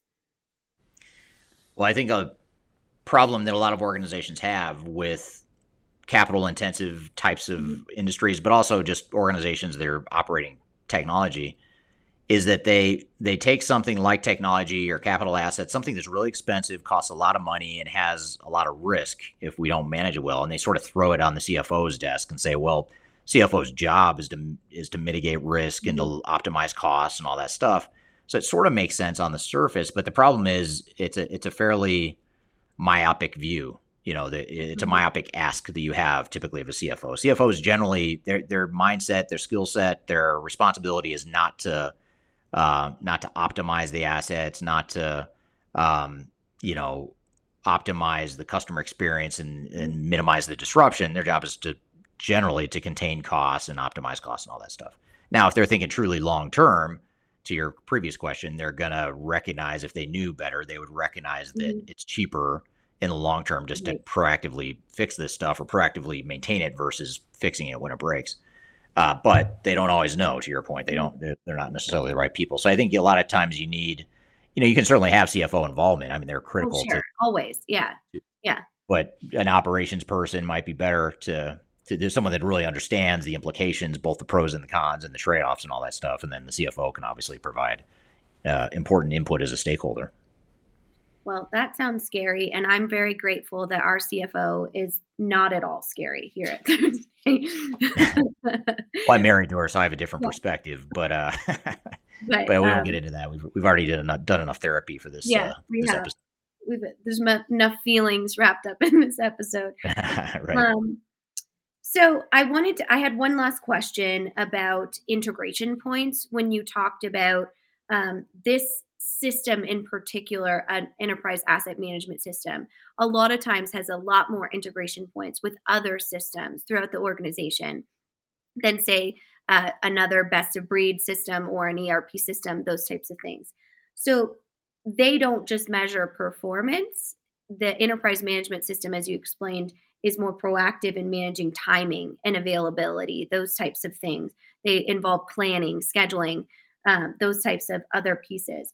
So when you are looking at an enterprise asset management system and considering one, what are some integration um, strategies or overall considerations that you want to be mindful of when you think about what that means in integrating one of these systems? Well, first of all, you have to understand the data implications. I mean, there's so much data that goes with asset management mm-hmm. uh, as it relates to not just the parts and the the assets themselves, but also all the um, the uh, inventory and the tools and crews and skills required to support, maintain, and repair uh, those those assets. So there's just a ton of data that goes into enterprise asset management. Certainly, there's also the financial data too. Back to your point about the CFO, there's a lot of cost related mm-hmm. information that, that gets tracked in there as well. So just knowing how that data is going to flow with and interact with different systems and different workflows in the organization, upstream and downstream, um, that's that's one of the big ones, which also leads to the need for pretty solid uh, enterprise architecture too, to figure out how you're going to tie together systems, mm-hmm. and then certainly, you know, from a people perspective, making sure that people understand how to use these tools and what the impacts are throughout the organization. That's that's a pretty big deal in uh, in utilities companies because if your people in the field that are maintaining, repairing assets, if they don't know how to track stuff in the system or if mm-hmm. they're not using the system correctly, that has huge implications upstream and downstream in the, in the overall workflows. Absolutely, um, those are all all great points, um, and something that actually is a nice segue to our um, business process management conversation with Brian Lacaruba and um, one of our consultants, Cameron Carpenter. Yeah, absolutely. And that's uh, actually business process management would be another response I'd give to that last question, which is you, you need to clearly define those processes and workflows because it it's a fairly complex set of processes when you get into maintenance, repair, and optimization, all that stuff. Um, but regardless, if you know, even if you're not into mm-hmm. enterprise asset management, uh, whatever part of the business you might be working in or thinking most about, business process management is extremely important. And so, what we mm-hmm. wanted to do is have a conversation here where we talk about, you know, what's the best approach to take with business process management? How do we get started? What do we do with our as is? Do we focus on our as is? How do we get to the to be? How do we identify improvements? How do we do the process mapping? All that stuff.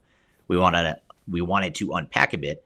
So rather than you and I talking about it, we thought mm-hmm. it'd be good to have two consultants on the show who actually do this every day for a living um, unfortunately, you and I don't do as much of that hands-on work uh, anymore, but um, they're they're going to be a little more credible in that way. So we thought we'd bring on uh, Cameron Carpenter and Brian Lacaruba from the Third Stage Consulting team to talk that through with us. So we're going to get to that, but first we'll take a quick break. You're listening to Transformation Ground Control. So is this one? Uh, I forgot which conversation this is. Is this the one where this isn't the one where they're like showing examples of a of no. A, Okay. No, it's not like a whiteboard session. It really, okay. Cameron Carpenter did an excellent job of just asking Brian Lacaruba questions about truly what is business process management. So it's a very baseline understanding of the overall science of business process management. So they just have, again, it was just kind of one of those videos that we just did, and it's on our YouTube channel. And I selected it because it's a high performer, but we've never used it in any cross cross collaborative marketing tactics. So I think it's a good opportunity to bring it in. So just setting it up, what does he just talk about how to do process mapping, or does he just get more conceptually into like as is to be process improvement, all that stuff? Just so I know how yeah, to set it up. Absolutely. So he talks about again that foundational what is business process management? How does your business work? What are those effectiveness and efficiency tactics? Um, and then when you are going through a digital transformation, how do you make sure that you're ensuring that your business process management or your business processes are ready and optimized for a new technology?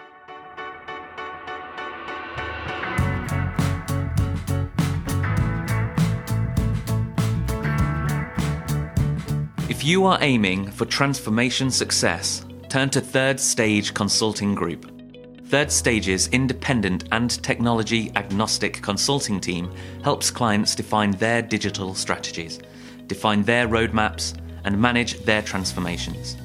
With offices in the US, Europe, and Australia, our team helps the world's most forward thinking organizations through their transformation pitfalls and risks. If you are embarking on a digital transformation or business change initiative, contact Third Stage Consulting to see how we can help you reach the third stage of transformation success. Learn more about us and download independent reports, videos, and other best practices at thirdstageconsulting.com.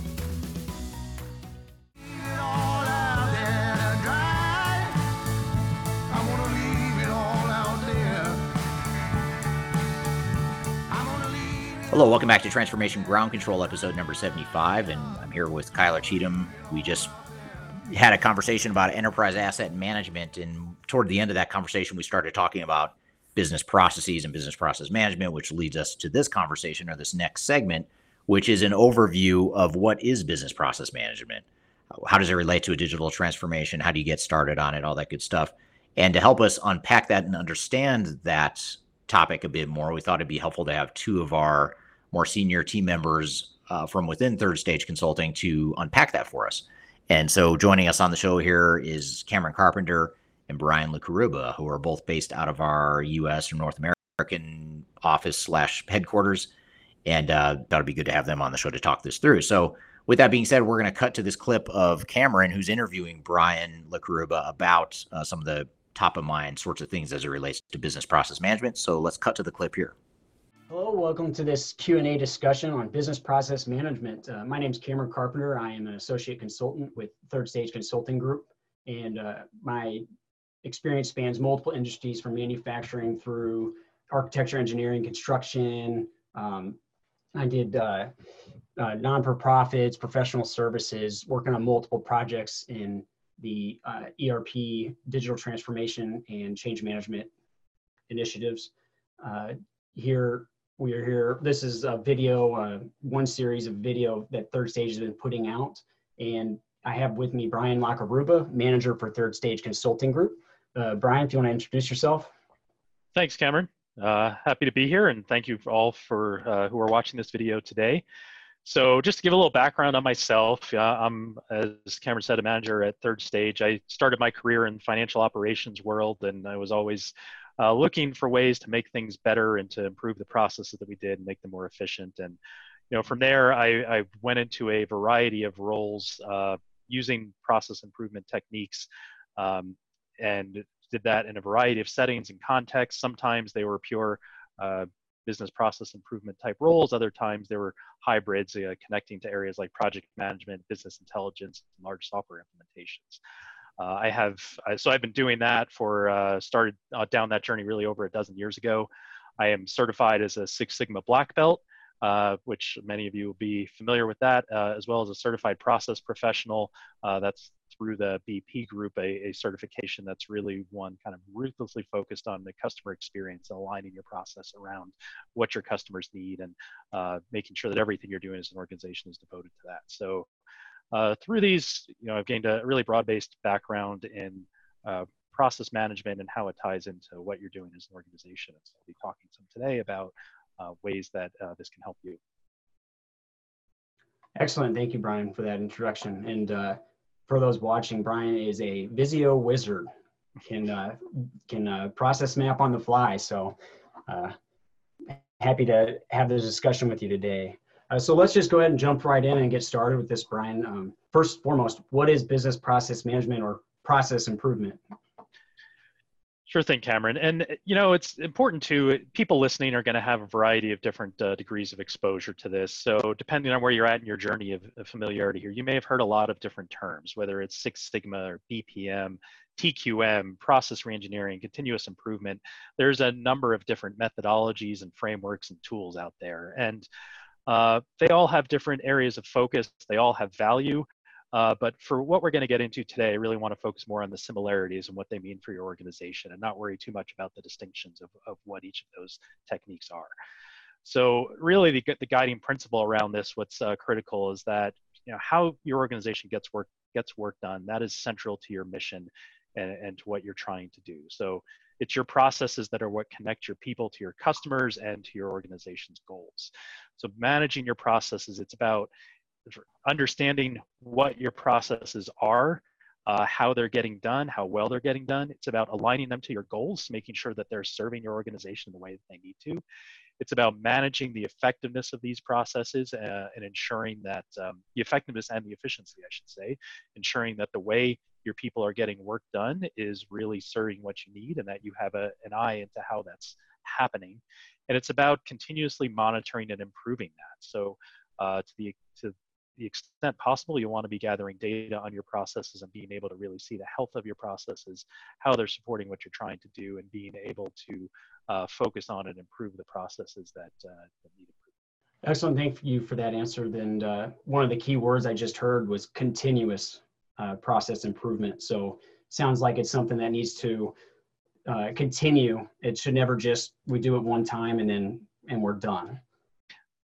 Absolutely, Cam. Yeah, it's your organization's always changing and processes that served you well at one point in time may not serve you well in the future and that could be for a variety of reasons it could be because the business has changed it could be because you've had uh, turnover in your people it could be because um, circumstances have changed around it you know processes um, I, I, don't want to conflate process and technology at all but technology is uh, in so much of what we do now uh, strongly intermingled with your processes and is a key part of it. In some cases, technology is a key driver of them. In some cases, it's an add-ons.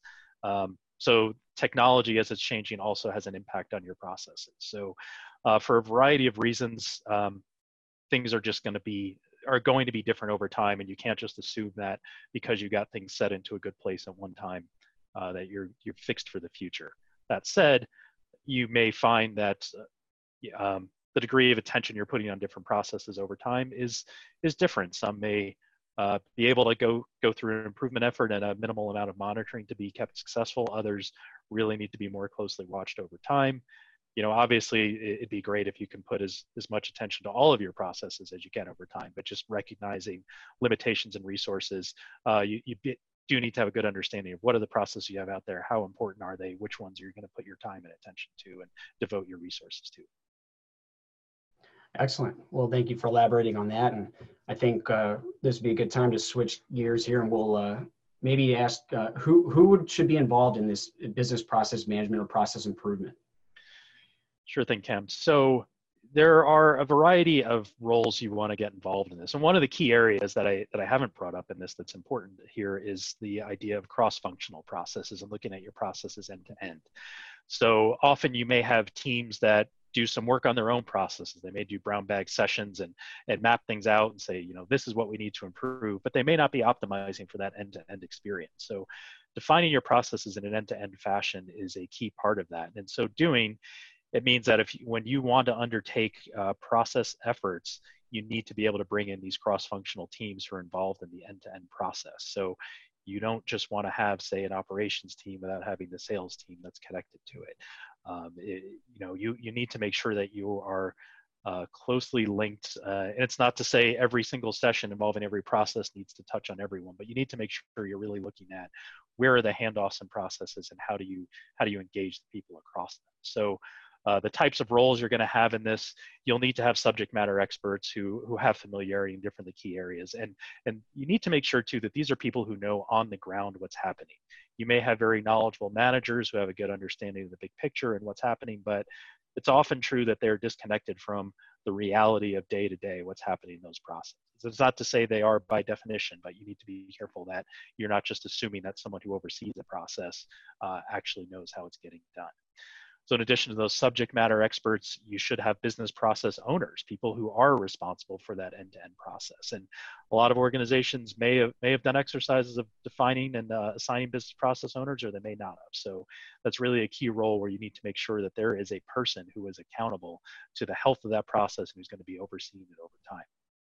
Uh, and, and, the other piece you need to bring in, of course, is someone to uh, facilitate sessions. So um, there, there are different roles that can do this, and depending on the type of effort you're getting in, you know, you you may look for people with a vast amount of experience in doing something like this, um, business process analysts, uh, someone with you know whether or not certifications can be a good thing it's not just certifications that matter and people can learn to do this. But uh, this is a type of area where if you don't have people who have experience in this you're, you're going to need some help. You know that that's an area where uh, there's organizations like third stage that, that we can help in step in and help with something like this and there, there are plenty of ways to get some outside help if you don't have that skill set within your organization. Awesome thank you. And um, thank you for distinguishing the difference between a business process owner and subject matter expert. I know that sometimes there's confusion during sessions that uh, there's sometimes there's a mix up. And so um, I, there, is there anything additional that we need to, to show to distinguish like the business process owner is um, more so responsible for that process. Like they're going to sign it off. The subject matter expert, it could be a number of people working underneath them. Um, in different departments like you said. Are there anything else that we can distinguish the difference between? You know when you when we have when you have workshop sessions are you bringing in the business process owners with all the subject matter experts? What's what's that kind of look like?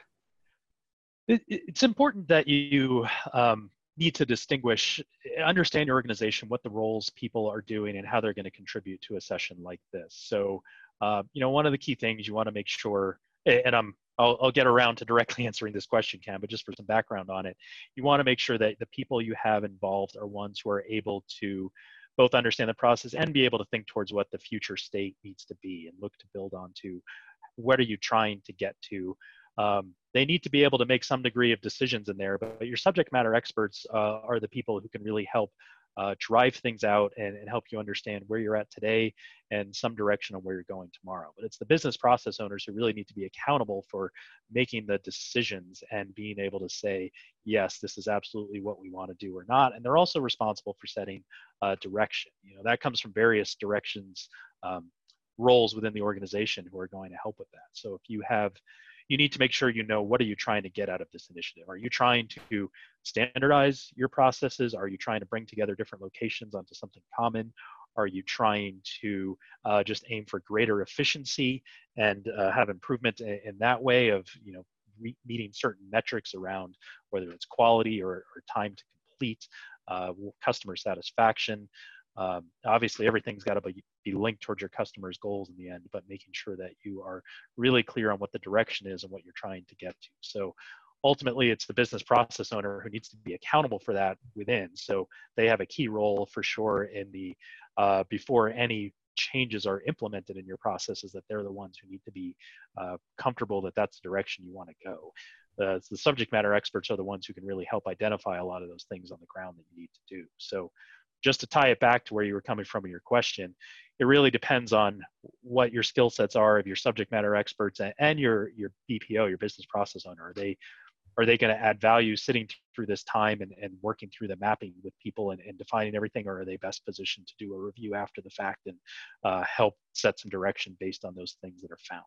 And your subject matter experts, if they are they capable without the guidance in the room or but just from the facilitator to be able to to set some of that direction and pick the future state? Or are you going to end up having a session where your smes are coming up with a bunch of ideas but then you, you bring them over to your your process owners later and find that these things are based on taking things from where we are today and improving them as opposed to you know setting a new way of doing work that you want to get to? So you really need to have a clear understanding of where you're trying to get to and what your skill sets are for people to be able to get we're here with Cameron and Brian talking about business process management. We're going to continue the conversation when we return with more Transformation Ground Control.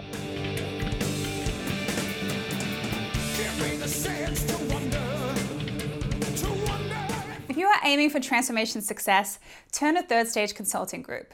Third Stage's independent and technology agnostic consulting team helps clients define their digital strategies, define their roadmaps, and manage their transformations. With offices in the US, Europe, and Australia, our team helps the world's most forward thinking organizations through their transformation pitfalls and risks.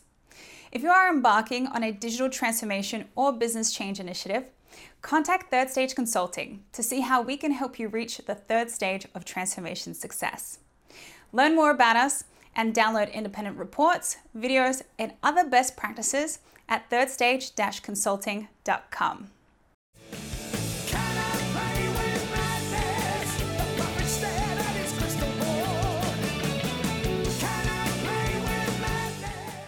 Hello, welcome back to Transformation Ground Control, episode number 75. We're here with Brian LaCaruba and Cameron Carpenter talking about what is business process management. There was one thing you mentioned, it was initiatives, and I think this would be a good time to maybe link up uh, process improvement to digital transformations. Uh, so, what does that look like?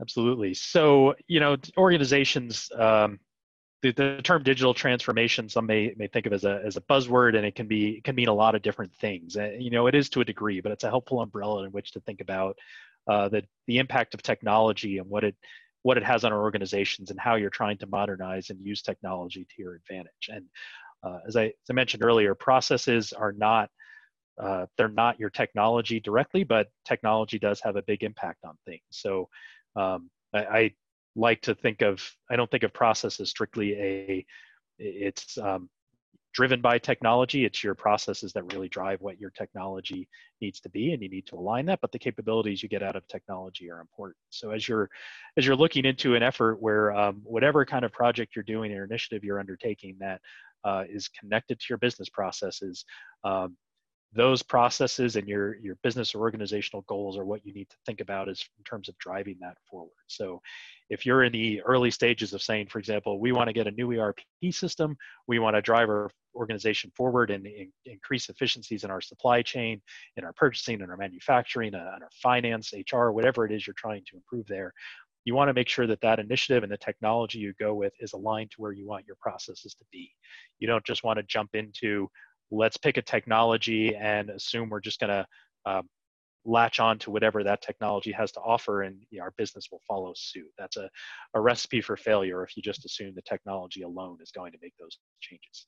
You may decide that you want to follow uh, those hate to use this term but it may apply here. There are some scenarios where just uh, using best practice technology uh, processes in, within a technology is the direction you want to go. But uh, that that needs to be a well thought out and considered decision where you're um, still understanding that some parts of your business may not fit into that. You need to understand, really put the time and effort into what it is you're trying to do and and how is that going to drive the technology decision and, and making sure that anything you're doing from a technology perspective is aligned around where where does your business and your organization trying to go.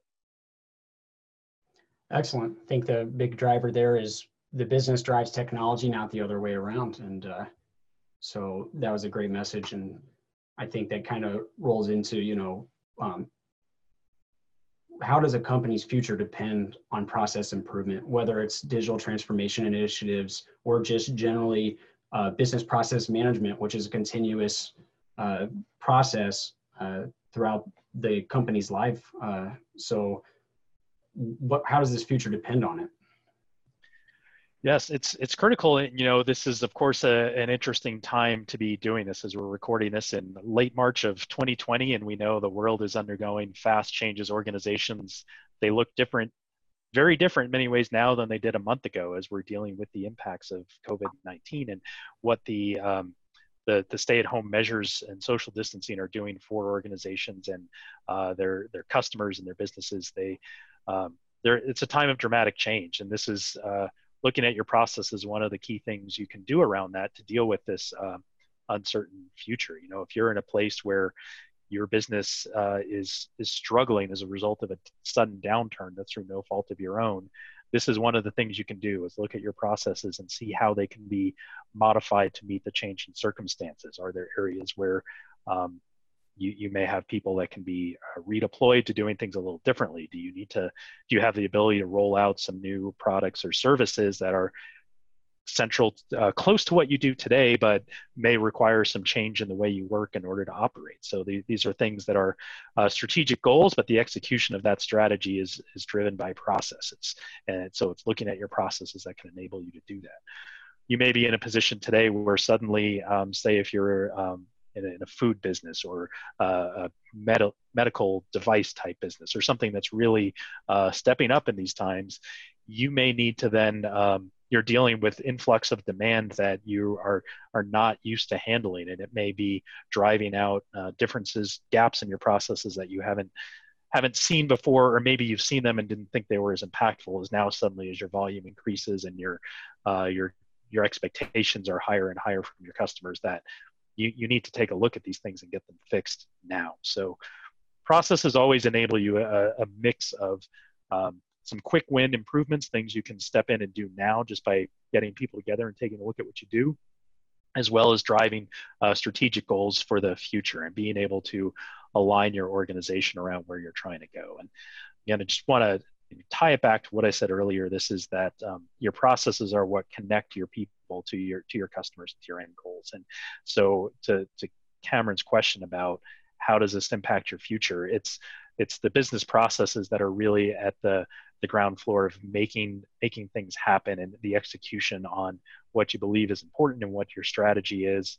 Uh, your people are, are the key to that happening, but your people get work done through processes. So it's being able to have a good understanding of and a, an ability to make those uh, shape those processes around what you're trying to do. That's uh, critical to um, surviving uh, and um, go, stepping out above your competition to do what you need to do. Excellent. And definitely, as things can slow down for some other industries, this might be the perfect time when they're having that remote workforce to bring people together and start focusing on these processes. It, it uh, it's something that you can do and, and something that's necessary. Uh, and without knowing the timeline of how long we can, we're going to be on this, um, you know, slow uh, moving um, business trend for some industries. Maybe we can, uh, companies can try to enhance those processes. Um, I would say, you know, with everything we've discussed today in business process management, um, do you have any additional thoughts, uh, comments that you'd like to add in general? Um, final thoughts for people watching to key takeaways from this video? Yeah, I, I think another thing I'd like to uh, just drive home, and I've, I've, only made kind of indirect reference to it here, but it is that your people are so uh, intermingled and, and, directly connected to your processes that you can't think of processes as just sort of a um, mechanic technical exercise you know the and as you're making changes to your processes recognizing that these have an impact on your people uh, their the way they do work and, and even you know people have an identity of what they are as a worker and if you're making changes to processes, that is something that can can drastically change uh, the way they view things and how how they operate. So it's really important to to make sure to continue to to look at the people side of things. And as you're doing these processes, as uh, as you're implementing improvements, that you're looking at the impact to your people and undergoing organizational change management activities that are going to help you and help your people to adapt to any new realities that come about. And you know some of these things may seem small but if people are used to a certain way of uh, communicating and interacting with their coworkers and that gets changed. And in some cases it may be again one we're seeing a lot today is remote work. Uh, someone may have turned to the person behind them to hand off a paper every day and now they have to do it remotely and it may be more efficient and easier and more trackable to do it remotely but you recognize there's a difference in the way people are connecting and uh, and getting work done and, and, the way they think about it. So you can't just assume just by saying this looks more efficient on paper that it's going to happen that way. You have to think about the people aspect of it if you want to make sure you're achieving your goals out of this. Well, thank you, Cameron. Thank you, Brian. Great conversation, very helpful, very relevant conversation too. That's something that we get asked all the time by our clients: is how how do you address business process management? What is it? How do we get started? How does it tie into our transformation? All that good stuff. So hopefully, their discussion there helped unpack that and answer some of the questions in a bit more detail. In fact, uh, it also triggered some other comments and thoughts that we'll get to here, uh, that Kyler and I will get to here in a second. First, we'll take a quick break. You'll, we'll be right back with more Transformation Ground Control.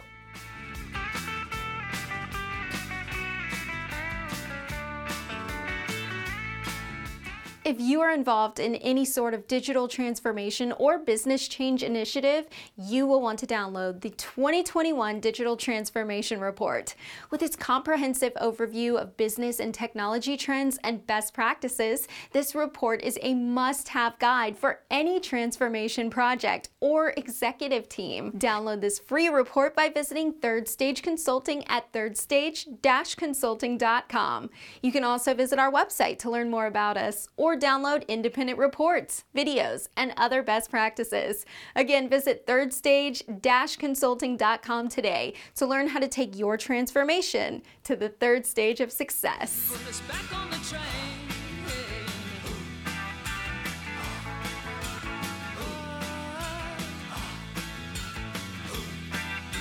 Hello, welcome back to Transformation Ground Control, episode number 75. I'm here with Kyler, and Kyler, we just had this great conversation with Brian and Cameron talking about business process management. What were your thoughts on that discussion? Yeah, this discussion is important not only for for people that are newer to digital transformation, business process management, overall operations, but it's also i think important for people that are really a senior level business process management operations specialist because it breaks down and helps us remember what actually is business process management and what is the objective of it.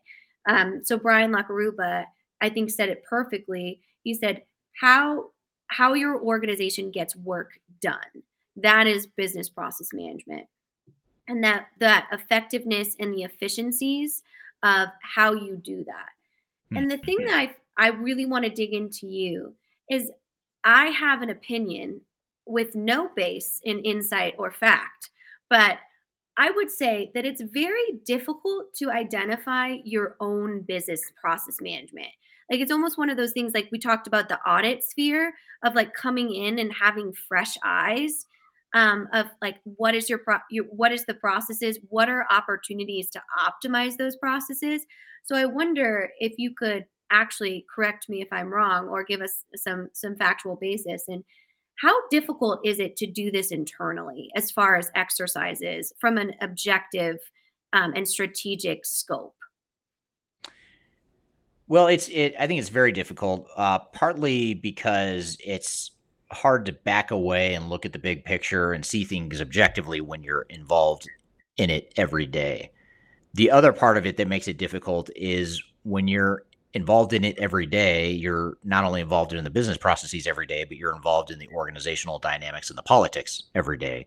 And so it's it's a lot harder to challenge challenge the way things have been when you're an internal person because you are part of the status quo even if you don't mean to be you just are and you have uh, you know internal organizational political mm-hmm. dynamics at play if you do push back on why things are being done a certain way uh, you know because you and i work together kyler if i say something and, and challenge you in a certain way that's probably going to offend you more and you might take it a little bit more personally than someone listening to the show that you've never met before for example mm-hmm. um, there's just something about that you know familiarity and and uh, you know the the threat that that poses when when someone that you're working with uh, challenges things like that so those are a couple reasons why. And then, of course, you know, I guess a third thing I'd say that makes it challenging is that so many organizations have teams that are highly tenured that have been at that organization for a long time, and they that's sort of all they know, or it's most of what they know as far as how things could be.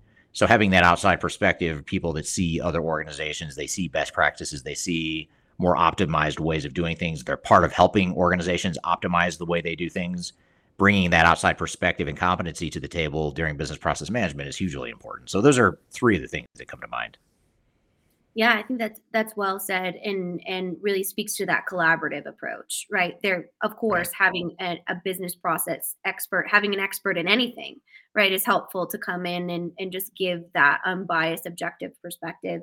But you still do have to own your own business processes and understand how they affect your overall objectives and ROI, most importantly. Right. And that's a, a good segue into um, Brian talked about that cross functional approach and really being able to see the process from end to end, from start to finish, and how many different people that involves. And you just kind of touched on it can sometimes be difficult in working together throughout an organization to say, you know, your process is broken, mine is right, those types of things. So, as someone who is a change management expert and kind of an expert in that therapeutic approach from a business standpoint, how do you um, create a safe environment to talk about like hey this is our objective as a business doesn't mean anyone's doing a bad job right it just means that there's opportunity for us to grow yeah and a lot of it is the simple little things in terms of how you ask the questions or how you might challenge the status quo. So, in other words, instead of saying, Kyler, why do you do things, you know, why do you do A, B, and C? I might say, have we thought about doing D, E, and F instead of A, B, and C? Or could we improve A, B, and C to do this and that? So, a lot of times it's A, not making it about any one person. It's more about we and how we can work together to solve it. But also B, you know, how can we um, you know, ask it in, in the form of a question, you know, and, and, and really draw that out from people. And, you know, you want people to push back if they don't agree, but you also don't want, um, you don't want that defense mechanism to go up where everything is a pushback. And you do get that sometimes, by the way. You get mm-hmm. people that are just going to push back um, on any sort of change. And quite frankly, those are probably the people that aren't the best to be involved mm-hmm. in a business process management exercise or even a, an overall digital transformation for that matter. Absolutely. And and Brian touched on um, the business process owner. So I wondered when we are talking about doing something end to end, there's obviously a lot of touch points within that process and a lot of different people involved. Who would be a business process owner? And can you give us a, a real live example of what that might look like? Sure. So sometimes what will happen is you'll have an you'll have design some organizations have designated business process owners already. So you'll have someone who's, you know, the finance business process owner. You'll have, uh, you know, maybe even more granular than that, accounts payable, accounts receivable, you know, sort of designated account uh, uh business process owners. Most organizations don't, but some bigger organizations do. For most organizations that don't already have that business process owner matrix and structure in place, what they end up doing typically is identifying those business process owners as part of a, a, transformation, as part of our business process management efforts. And in those cases, you want to look for people that certainly understand the nuances of your current state of operations, but ones you want those people to be open minded to how it could be improved too. So a lot of times we look to people that have maybe been at the organization for a certain amount of time, but maybe not forever, maybe not their mm-hmm. entire careers at that one organization um, ideally, they've had experiences at other organizations. They've seen how other organizations have worked worked, um, and you do that where possible. I mean, different most organizations will be able to do that for some roles, but other business process ownership roles, it's just you've got what you got. You've got the person, the one person that knows that process really well, and they've been at the company forever. In the case where you've got these highly tenured employees that might not be as open or knowledgeable to how to change business processes that's where you know bringing in the outside perspective to work side by side with those business process owners can be highly effective. But then again, eh, back to the point earlier, you want to be, to use your word, uh, therapeutic about how you how you approach that. You don't want to come in like a wrecking ball and say your process sucks. It's so manual. You know, it's tons of uh, it's error prone. There's uh, tons of rework required. Let's totally overhaul it. That's not the way you come in and do it, mm-hmm. even if that's true um, what you end up doing is you ask a lot of questions you seek to understand you you have potential options or scenarios what if we did this or what if we did that would that help and another thing that, that oftentimes helps by the way is to to even push things or to take the bullseye not off not only off individuals so they don't feel threatened but even off teams so they don't feel threatened is to mm-hmm. really rather than focusing on us let's focus on the customer or mm-hmm. either our end customer and or our internal customers how can we better service them? I mean, so we're we're sort of shifting the conversation from let's talk about you, Kyler, and how your processes are so broken. Instead, we're saying, well, let's figure out how our end customer, what can we do to make these processes that we're all working on, how can we make that better to service the end customer? So those are just some tips to how to how to approach that. But uh, back to your, your your real question here, I think that's you know you, you sort of have to deal with the limitations of the skills you do don't do and don't have uh, but you can always augment that with the outside perspectives as well. Mm-hmm. I would like to say I'm feeling personally attacked in all of the examples that you're giving. I'm trying to change your process uh, right, while exactly. we're in the middle of a podcast. It's like I triggered you earlier, and now you're, you know, really, really drilling down. Which I, I love the intensity. I really do. Um, so I want to ask you one of the comments that we got on this video from our audience kind of goes along these lines. And it's from Tamika Brown on YouTube. Uh, she asked, he or she asked, what industries utilize business process improvement professionals? I'm a BPM in aerospace, and I've never heard of them. I'm used to hearing terms con- terms like continuous improvement or six six sigma black belt. Say that ten times fast. But um, so she, I think she's kind of wondering, you know, what what that um, that overall uh, label means as far and how does it translate to an industry like aerospace? Yeah, that's a interesting question. I, I honestly think that when you talk about Lean Six Sigma or continuous improvement, that sort of is in many ways business mm-hmm. process. Um, having said that, I'm also not a big believer in slicing hairs when it comes to acronyms and buzzwords and things of that nature. But in general, I mean, if you're doing continuous improvement or if you're Lean Six Sigma, if you're a Lean Six Sigma specialist, that sort of is business process improvement. I mean, you're just using, I guess the difference is it's sort of predefining what the tool set or framework is you're going to start with to approach uh, business process improvement. I know for our team, when we hire people that are going to be consultants to uh, to help with business process management improvement, we oftentimes do look for people that have experience with mm-hmm. with Six Sigma and continuous improvement, that sort of thing. So to me, it's all sort of wrapped together, one and the same. Yeah, definitely. And I, I'm sure aerospace is an industry in which business process management specifically is very important. Um, you know, and in the you know the fact that you're just long, launching stuff into space. So um, that seems like that would be a, a good uh, good aspect to have those those training assets within your overall process. Um, and the thing I'll end with is I think Brian did a great job when Cam asked him, well, what is business process improvement versus digital transformation? And he explained that business process improvement is really within the organization's circle of influence. Of course, it's always nice to have an outside perspective that can give you best practices and scale those.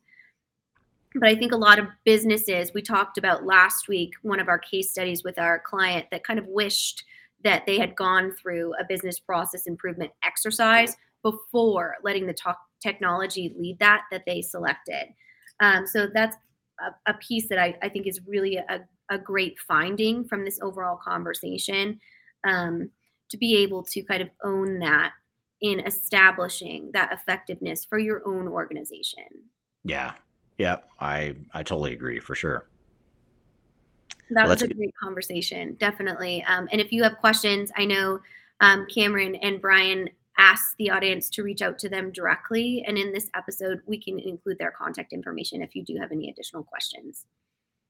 Great. Yeah, that was a good conversation. And, and thank you to Cameron and Brian for uh, putting together that discussion, being part of that. That was very helpful. And uh, thank you to Wayne as well, Wayne Holtham, for being on the show to talk about enterprise asset management. And thank you, Kyler, for co-hosting the show as always.